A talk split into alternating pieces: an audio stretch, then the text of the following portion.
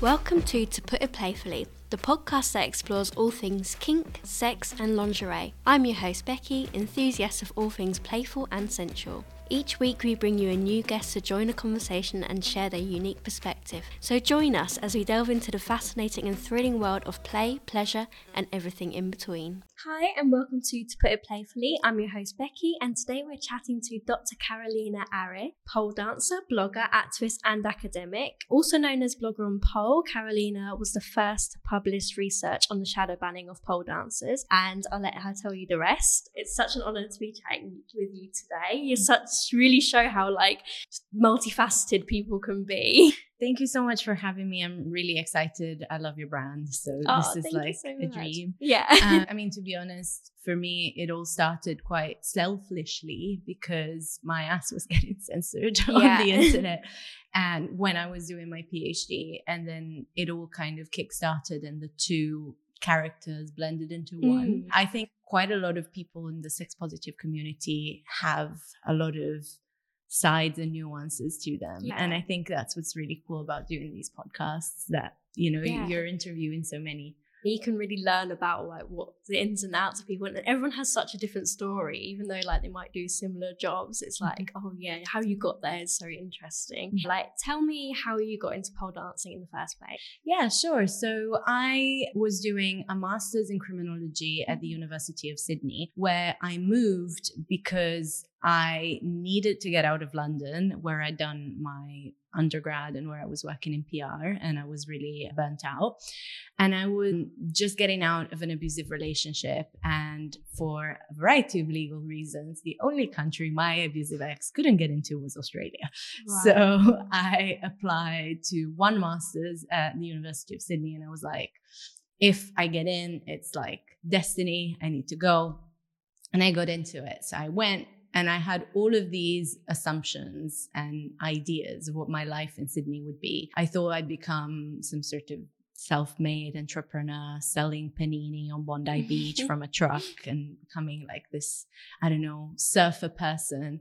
and none of that happened. I thought I'd make new friends, but because my master's was actually attended by a lot of older criminal justice professionals, including like, I don't know, judges in their 70s wow, and stuff like that. Yeah. It wasn't exactly like a student vibe. uh, I was just there, like I was 20, I think I was 24. Yeah, I was 24. I'm, I'm 30 now. And I was like, I don't know anyone. I'm actually really alone. I don't know what to do.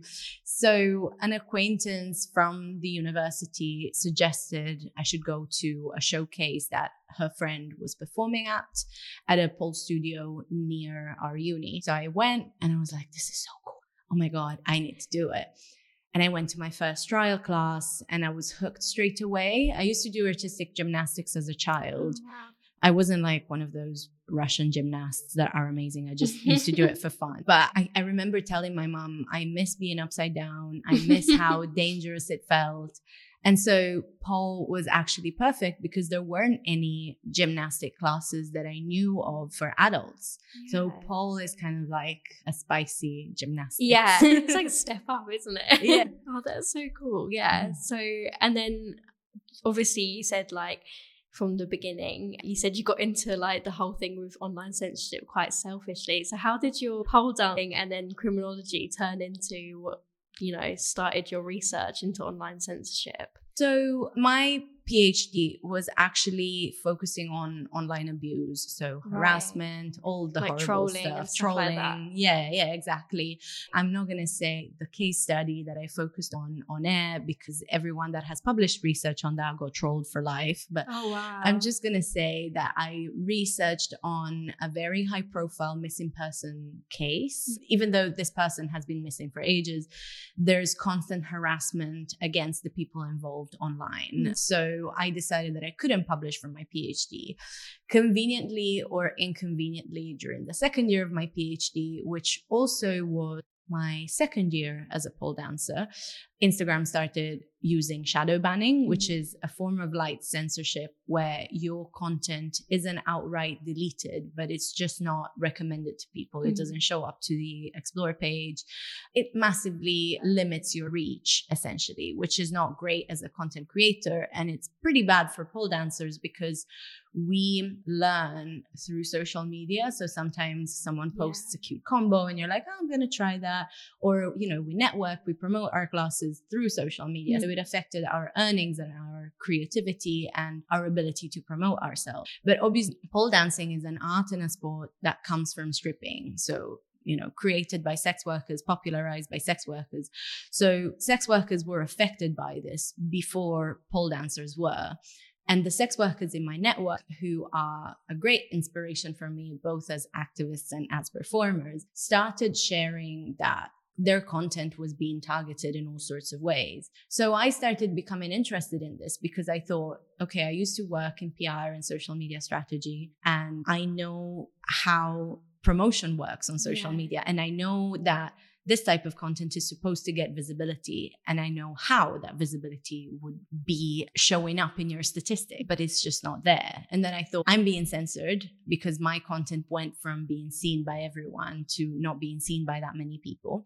while at the same time doing research on some horrible shit that isn't being censored so i had all of these weird backgrounds that came together and made sense yeah so i just thought I'm going to write a blog post explaining this to my community. And hopefully, this will make our lives easier and we can start protesting against this. And because of my past in PR, I was like, I can't slag off Instagram without giving them the right to reply. Yeah. So I was like, I, I, wrote an email to their press department. I was like, lol, they're never going to reply, but my ass is covered. And then they did reply. So actually, that kickstarted a conversation where they initially denied that shadow banning was taking place. Mm. And then by the time pole dancer really started protesting en masse, they had to apologize. So Instagram directly apologized to pole dancers through my blog. And oh. as a result of that, a variety of other people outside of sex work and pole dancing realized that this was happening to them. Mm. So this led to bigger campaigns, bigger activism campaigns. I was one of the co-creators of Everybody Visible, which was an account that essentially demanded more clarity, more fairness and more transparency from Instagram.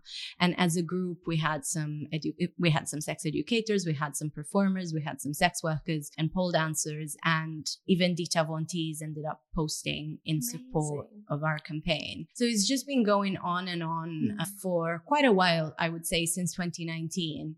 And I've basically just been publishing about my own experiences mm-hmm. for quite a while because, as someone who is very openly naked online, not all academic institutions want to give you a job, and the academic job market isn't great either. Mm. So, it took me a year and a half to find a postdoctoral researcher position, which is right. what I'm doing now.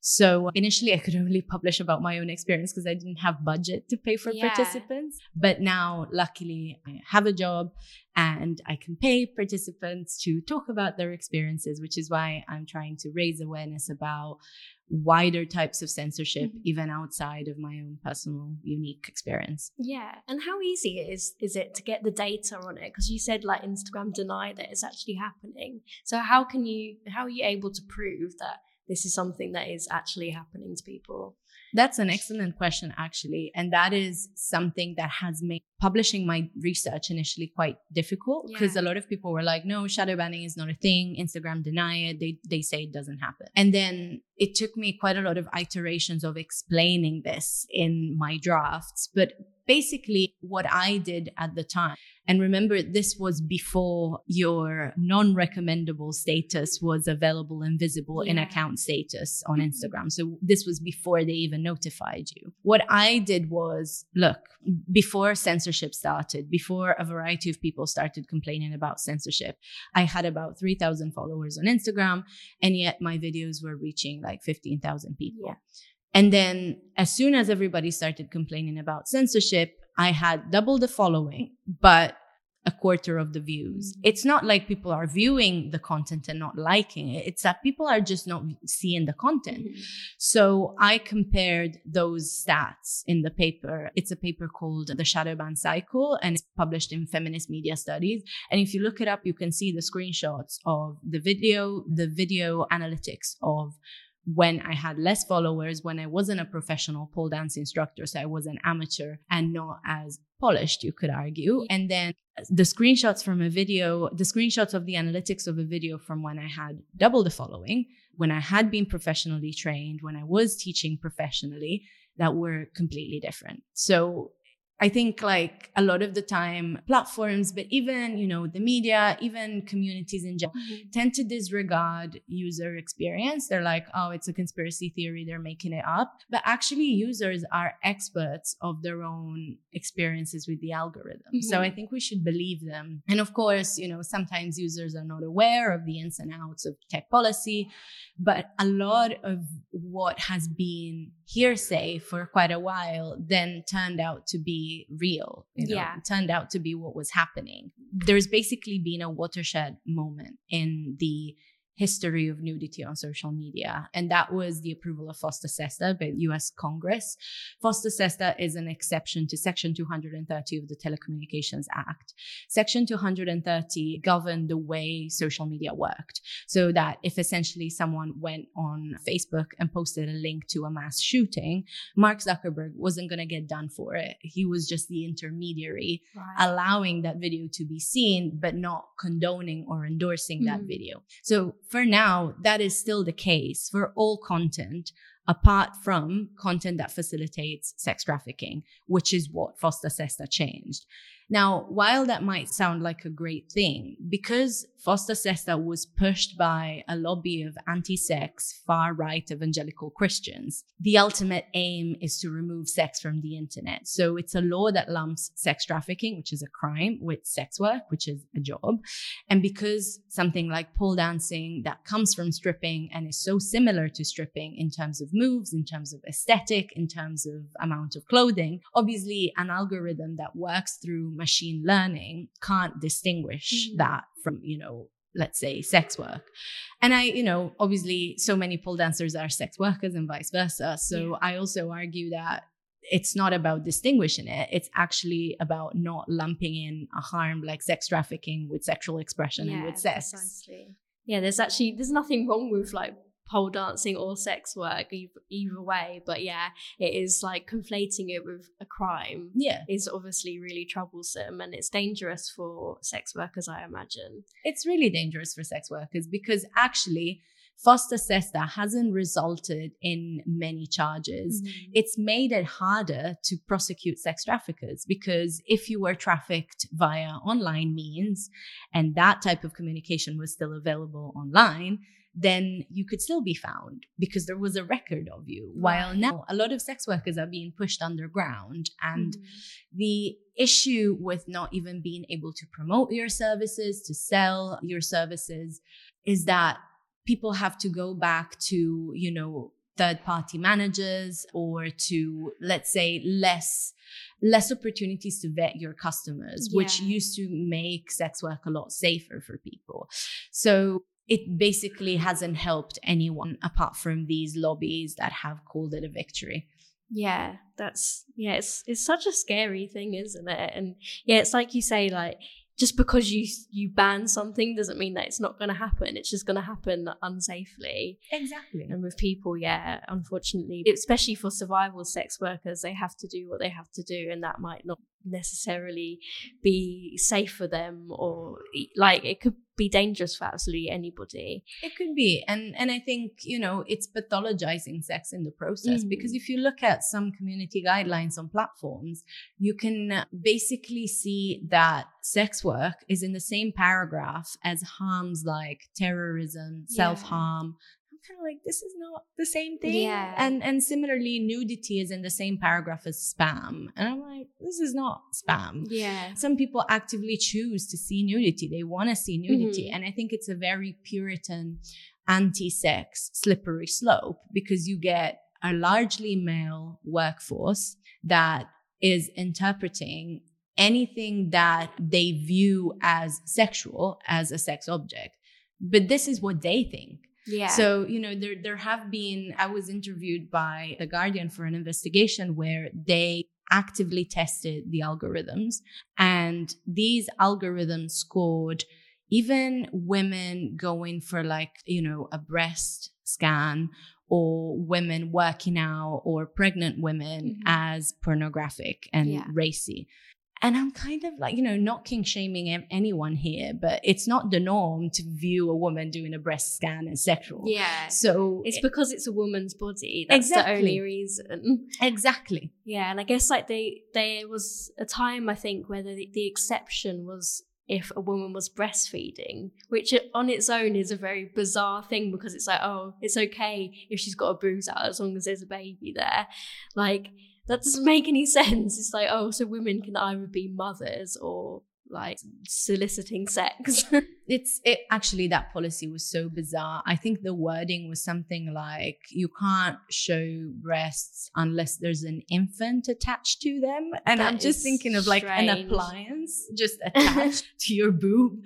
But I think now it's breastfeeding, mastectomy, or protest. which again is bizarre because we can only show our bodies and have agency and, and power over our bodies if we are mothers, if we've had cancer, or if we're protesting. And I'm like, can we not just be happy in our bodies? Yeah. Like we I don't know, when I look at myself naked, if I'm in the shower or whatever, I don't think sex. I just think Yeah. body.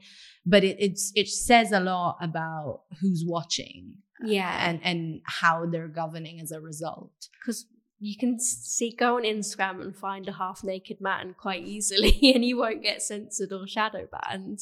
I'm sure his content thrives. it's gross it's actually gross like with with that algorithmic analysis of you know what algorithms perceive as racy Mhm. the guardian found that a very sexual image of a man would not be viewed as pornographic even if he's like holding onto his package or like really oily Yeah. and shirtless it's, it's just i mean obviously it's a repetition and replication of offline inequalities Mhm. but it's just quite funny that, you know, we just view technology as this force for change and actually it's not. Yeah. I mean, like just what you said about like men's bodies. It, I think it wasn't that long ago where it was like Tommy Lee, whatever his name is, had posted like his full dick on his feed and that was up there for hours. And it's like if a woman had posted her genitals on there, then there's no way it would stay up for more than a few seconds. It's crazy to me. like that mean, was wild. it was wild. I remember, I think it was like six hours that his dick was like still there. And I remember I was asked about this by a journalist and she was like, What do you think? And I was like, Well, that's not even the most transgressive thing Tommy Lee has done. yeah, But- exactly. like it's crazy to me that there's fully clothed women that are getting censored for Mhm. nudity and sexual activity while this guy just posts full frontal nude and is fine and it, Yeah. it tells you a lot of how those machines are targeted Yeah. i think there's something with skin and there's something with the amount of skin Mhm. he's very he's got that like rock star thin vibe so it's probably like it probably didn't pick up much Mhm. but this is also why, for instance, plus size people are Yeah. censored more because I think the algorithm works by picking up skin. Mhm. So anything that deviates from whichever norm the, you know, those that have set the algorithm have decided, then they're, you know, they're seen as a violation, which is completely messed up because, you know, you see that happen to disabled people, you see that Mm. happen to people of color. And it's kind of like, you know, it'd be nice if you could actually just allow difference, if Yeah. you could allow people to express themselves in different ways. Because I think for me, when I started pole, one of the really healing things th- that I could see was that it was for everyone. You know, there's some very famous pole dancers that are amputees. There's a lot of gorgeous, you know, trans and non-binary and gender non-conforming people. Mm-hmm. There's people of all shapes and sizes and abilities. And that was so important to me because I was coming from a place of hating my body as a result of an abusive relationship, a sexual assault. And I was like, this is so good because I'm, I'm seeing so many people in studios and online that are supporting me and cheering me on. And as a result, I'm cheering them on because it's like such a beautiful, supportive environment where we can just exist in our bodies without mm. having to feel threatened or scared or ashamed. And I would hate for people in similar experiences to mine or with similar experiences to mine to not be able to access that support and positivity yeah. just because a platform has decided that boobs are bad. Mm-hmm. yeah and yeah we've spoken a lot about how people are censored but it's also like what you mentioned before you've researched online abuse and i think that's also something that a lot of sex workers are subject to. What are your findings like in that area? So something that I've been researching on as part of my postdoc is malicious reporting or flagging. Mm-hmm. So basically, people reporting your content as going against community guidelines that results in people's profiles getting deleted. And sex workers and nude content creators, but also queer and particularly trans users, are particularly vulnerable to that because they're already not welcome on platforms. Yeah. So it seems from you know what i've found and from what even platforms have been communicating that all it takes is a few reports for your account to be taken down. And with that there's your livelihood your ability to yeah. organize. It's just really depressing. And so meta's oversight board which is their independent tribunal which essentially decides whether meta's decisions are human rights compliant or not they in, in a case they examined about the deplatforming of bare chested post by a couple of a trans uh, it was made of a trans woman and a non-binary mm-hmm. person mm. and basically they found that three reports were enough for their content to be deplatformed oh, wow. and to me that's ridiculous because yeah. you could have three people that hate you yeah and that could be gone and that know? could be out of like thousands of people that have seen it as well. Yeah, yeah. And and it's really ridiculous as well because I've been interviewing sex workers and LGBTQ plus activists who have found that let's say a client had turned sour. So they went and reported them yeah. and got their content deleted. There was a very high profile case of an incel in 2019 who racked up support from a lot of incels from his forum and basically got a variety of porn stars deplatformed because he was trying right. to purge purge Instagram of sin. Mm. And then even with LGBTQ plus people, I'm speaking to a lot of them that are based in Italy and Italy has a very strong far right base, unfortunately. And some people ended up in a telegram group of fascists who got them deplatformed. So there's so many ways in which these people are making um, marginalized users' lives impossible mm. and platforms are either denying that this is happening or they're not doing anything yeah. about it.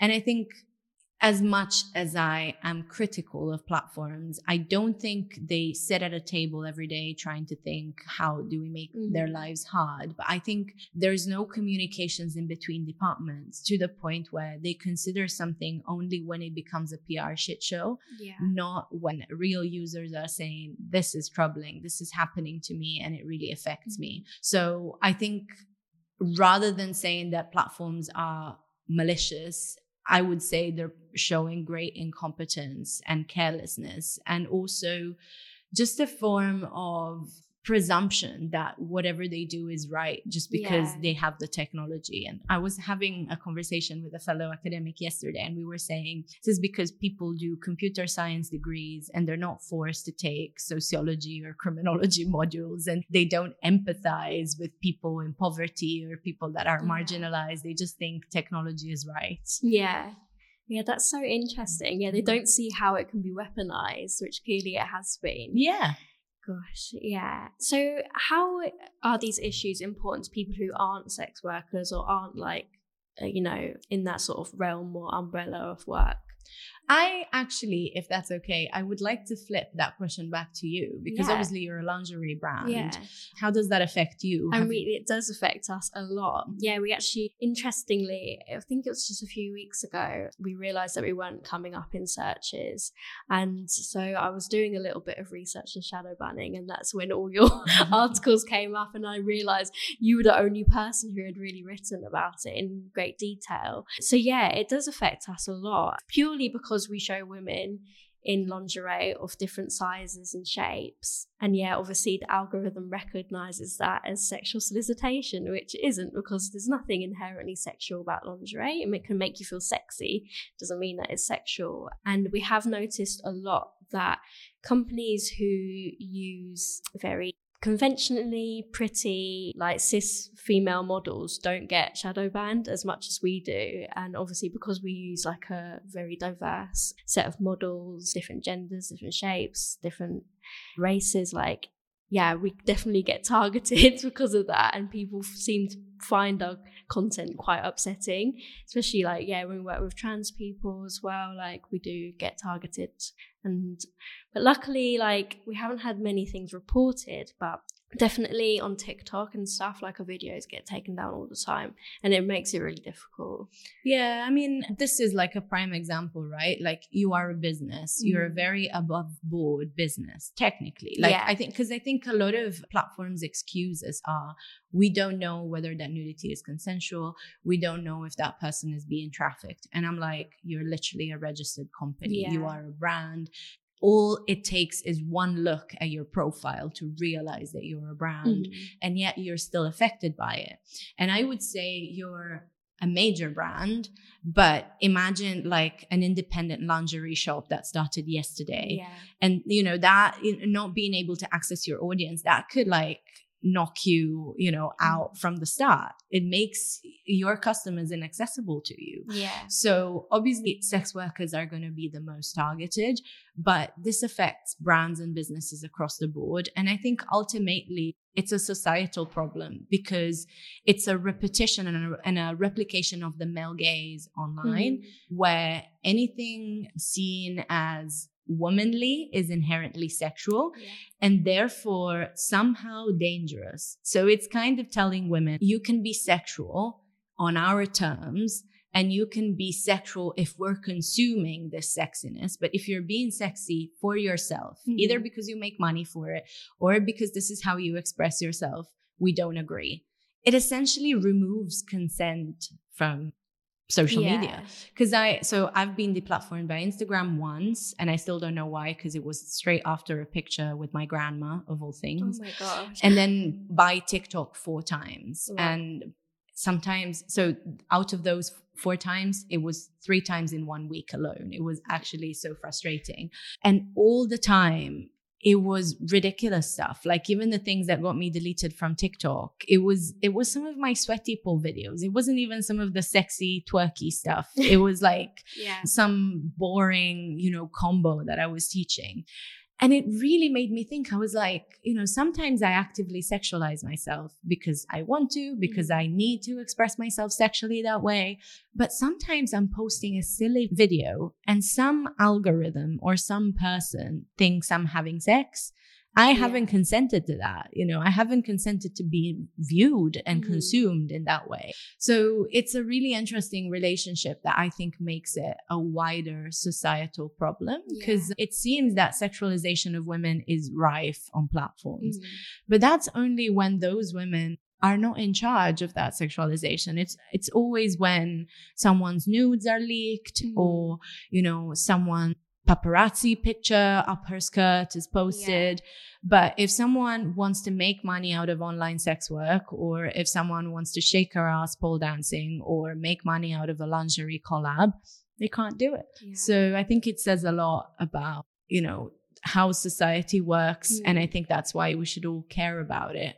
And also, you know, sex workers are people. We should care about people. yeah, exactly. And on the flip side of it is the things that don't get censored and the things that are widely available that are actually harmful. Like, for example, Andrew Tate, like, and he, he obviously has such power over certain men and they see a lot of value in what he says for whatever reason that might be but things like that don't get deplatformed and then it's quite the people are quite happy to let people consume that and it's like yeah even when I first started this job like seven years ago, we had loads of problems on Facebook, and Facebook was a huge issue because all the posts were getting taken down, and we had so many like very, very very troublesome comments that I was reporting, and then Facebook would decide, actually, no, that's not hate speech or bullying. And then when this person's openly threatening someone, it's just wild, like what, what they will accept and what they won't accept. I completely agree. And, you know, if you look at Andrew Tate, like when was he censored? When he became a media shit show, uh, yeah. like a PR shit show for the company to deal with. Otherwise, they weren't really dealing with it. Yeah. And I've had very similar experiences to yours. Like I get, you know, particularly on TikTok, even so now, not so much because I'm shadow banned as fuck, but before mm. I used to get quite a lot of rape threats or yeah. like all sorts of harassment. And every time I reported them, they didn't go against community mm. guidelines. Mm. And I think because I researched on online abuse, I am not as affected by them as maybe your average survivor would be because I know that it's a script. Yeah. So if you think about it, it sounds like it comes from the same person, even when it comes from multiple accounts. Mm-hmm. And it sounds like they could be directed at anyone. Like they're not personal, they're about what you represent. Yeah. But there was one comment that really hurt me, or not even hurt me, but like upset me because it was by a teenage girl. And she said, Oh, and then people are surprised when they get raped. Like, look what oh she's doing. And it made me so sad because I was like, you're a teenager and you think like this. Like, yeah. what must your life be like? And if those are the things that we're not challenging because we're too scared to show some naked women on social mm-hmm. media, we're essentially telling women that their sexual freedom, their individual freedom, even just displaying their bodies makes them deserving of rape. It's yeah. it's just absurd. Yeah, that that is really troubling. Yeah, yes, especially like gosh, you just can't imagine like what kind of conversations that person must be having to be thinking things like that. It is really upsetting. What do you think like the someone who's not a sex worker, what can they do sort of help change the script? I think there's a few things. I think on like a very immediate level, you can keep sharing the content posted by your sexy content creator mm-hmm. friends because chances are they will be shadow banned. So they will not be seen by other people. So if you engage with their content, if you comment on it, if you like it, if you share it to your stories, it can help them. I'm aware that, you know, if someone is advertising something that might make your own account risk censorship, mm-hmm. people might be scared of doing that. But maybe, you know, even if it's not their latest post, I'm sure you can share one of their pictures, yeah. something that is less scary for you to share, or maybe that will make your family judge you less. Because I know that some people are scared of sharing that type of content for fear of judgment because obviously there's stigma against sex yeah. and sex work. But i think also you know a lot of people a lot of these people will face deplatforming so if you know people at platforms bring these issues to them and protest. If you work at a platform make sure that your colleagues are aware of these people's plight. And I think also in general, the direction that social media regulation is taking in a lot of countries is that of a moral panic. So it's like, oh my God, look what our children are seeing. This is so scary. And all of these regulations against pornography, they sound great on paper because they're like, this is going to stop women being mm. sexualized. And I'm like, no, it's not. It's only going to make porn less searchable and it's going to take porn to less mainstream platforms, yeah. making it more extreme and making those workers work in harder conditions. Mm-hmm. It's going to, you know, make them lose work. So actually all of these laws are not very nuanced. So I think it's always very important to bring it back to, but actually what do these workers want? Yeah. So if someone has a voice in this industry, I think it's very important to bring it back to the people that are actually affected. There was a report published by a UK government committee very recently, which judged all porn as sexual exploitation and didn't interview one single sex worker for it. Mm. So I think it's unacceptable to be working in this space mm-hmm. without involving sex workers. Yeah. And if people work in this space, they must involve them. And I think, you know, on a bigger level, just protesting, protesting, mm-hmm. protesting. It doesn't seem like much. It doesn't seem like it gets anywhere sometimes. But actually, sometimes Instagram, when there's public backlash against something, they you know, repeal some decisions. So I think it's important to make noise. I don't love Twitter now because Elon has ruined it, but Twitter is where all the journalists are. So, you know, it, it's a good way of raising awareness of something mm. happening mm. through the hashtag journo request, just making noise in all sorts yeah. of ways that are available to us. I try to do my bit with posts educating about a type of censorship taking place, but even just people sharing their stories and then as a result, their followers sharing sharing them can do a great deal. Yeah. And do you think the platforms like care to change or? I think platforms are big, ginormous organisms and organizations that include a lot of different people. So actually, the people that work in policy or the single worker do really care mm-hmm. about the effect that their governance has on users. Sometimes they're not even aware of the full extent of where things are headed.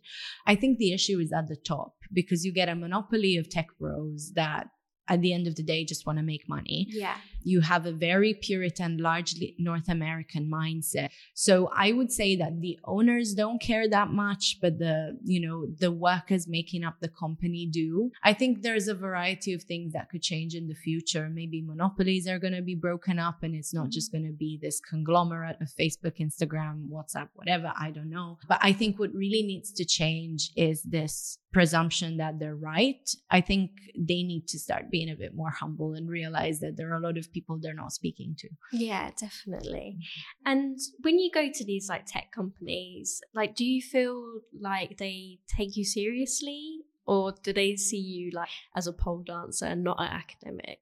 So it took years to get into the meta offices. Yeah. And I'm not speaking to TikTok at the moment. So, and they're not really speaking to me, rather. It's not like I'm mad at TikTok. It's like they don't like me. So, for instance, with Instagram, it was really interesting that they replied straight away to my mm-hmm. press request because I was just a small blogger at the time. I had a quarter of the following I have now. So I'm kind of like, why did they even reply? Maybe they mm. regret it by now. but the press department, I think they were taking me seriously. Maybe they just saw it as a potential for, you know, engaging with users. So yeah. they were like, okay, we'll deal with her. But I think the difficult step was from press to actually get to speak to policy and to the people making decisions. Mm.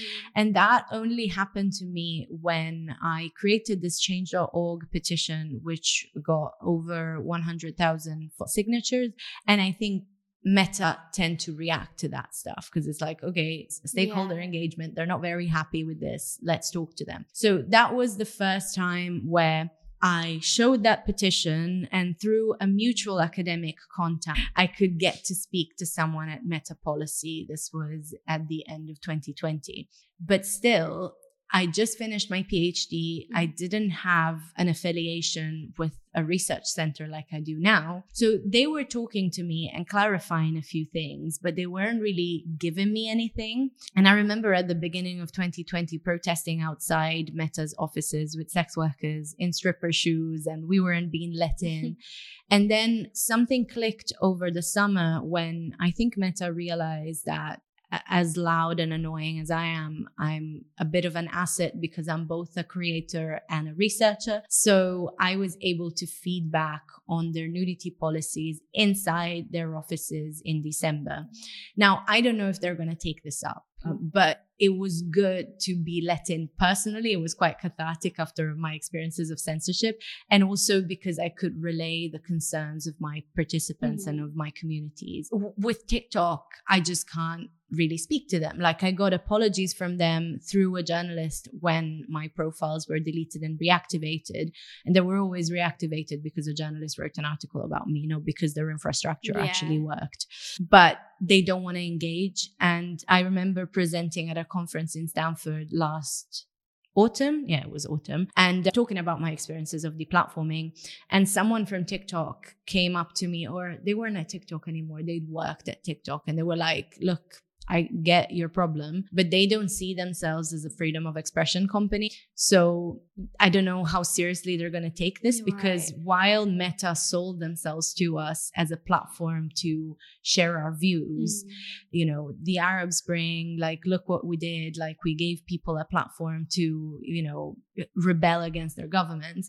TikTok never really did that. So they don't have that contradiction that Mhm. users can exploit. So I think they do take me seriously. I think it took ages for them to take me seriously. And I think it's always a really difficult relationship to manage. But I'm I'm trying my best and I'm hoping that this relationship will continue. Because I think speaking to them showed me that they're not actually evil people.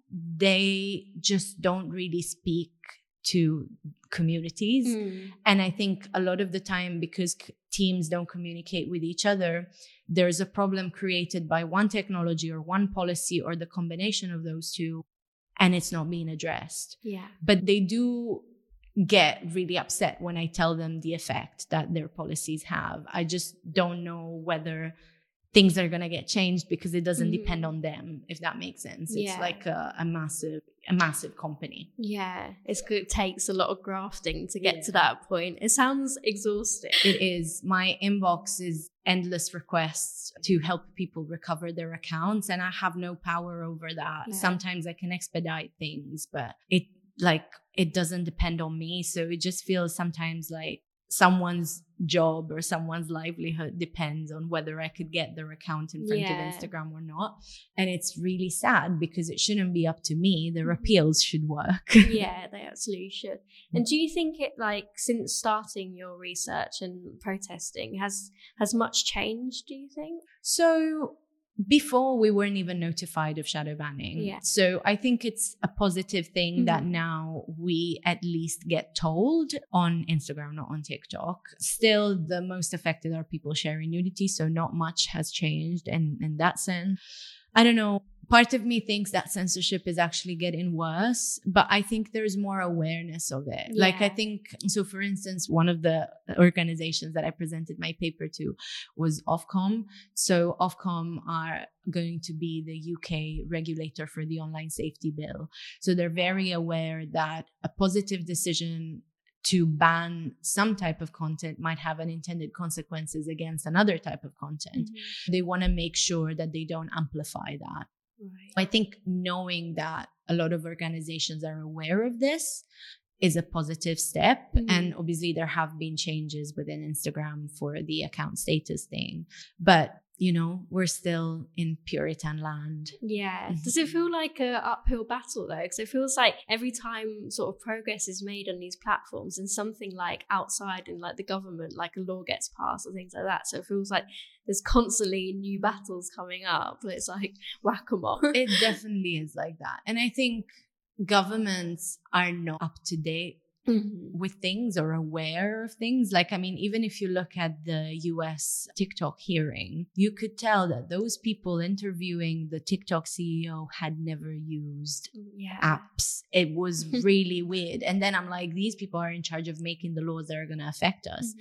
And if you think that already legislation is like 10 years behind technology, and then it's these people that are making the laws, then I'm like, we are doomed. yeah, it's it is crazy, isn't it? It's like I think it's so much of it is just fear based of what could happen, or think of the children kind of attitude that people have. And It's like children are a lot more accepting than you think that they are. Definitely. And they're also a lot more tech savvy. I think like there's something to be said about the addictiveness of technology, the the harassment that teens get. I think that's really, really important. Or even seeing, you know, damaging content around self-harm and eating Mm. disorders. Like I completely understand that so much needs to be regulated. But at the same time, I don't think we're giving kids credit. Like every Yeah. time I teach youngsters, I don't teach much now because my post is research only right now. But sometimes I do lectures at like undergrad level, or sometimes I even speak to teenagers. And they're so tech savvy, they're so aware of technology and stuff Mm. like that. And I'm just like, we're, we're treating them like fools and actually they know a lot more. And part of what I found in my PhD was that a lot of people that engaged in online harassment or shared conspiracy theories were actually over 50s because they don't have that digital literacy. Yeah, that makes so much sense. yeah, I can believe that, sadly. What's next for you? Like, where are you planning to sort of take this or take um, your research?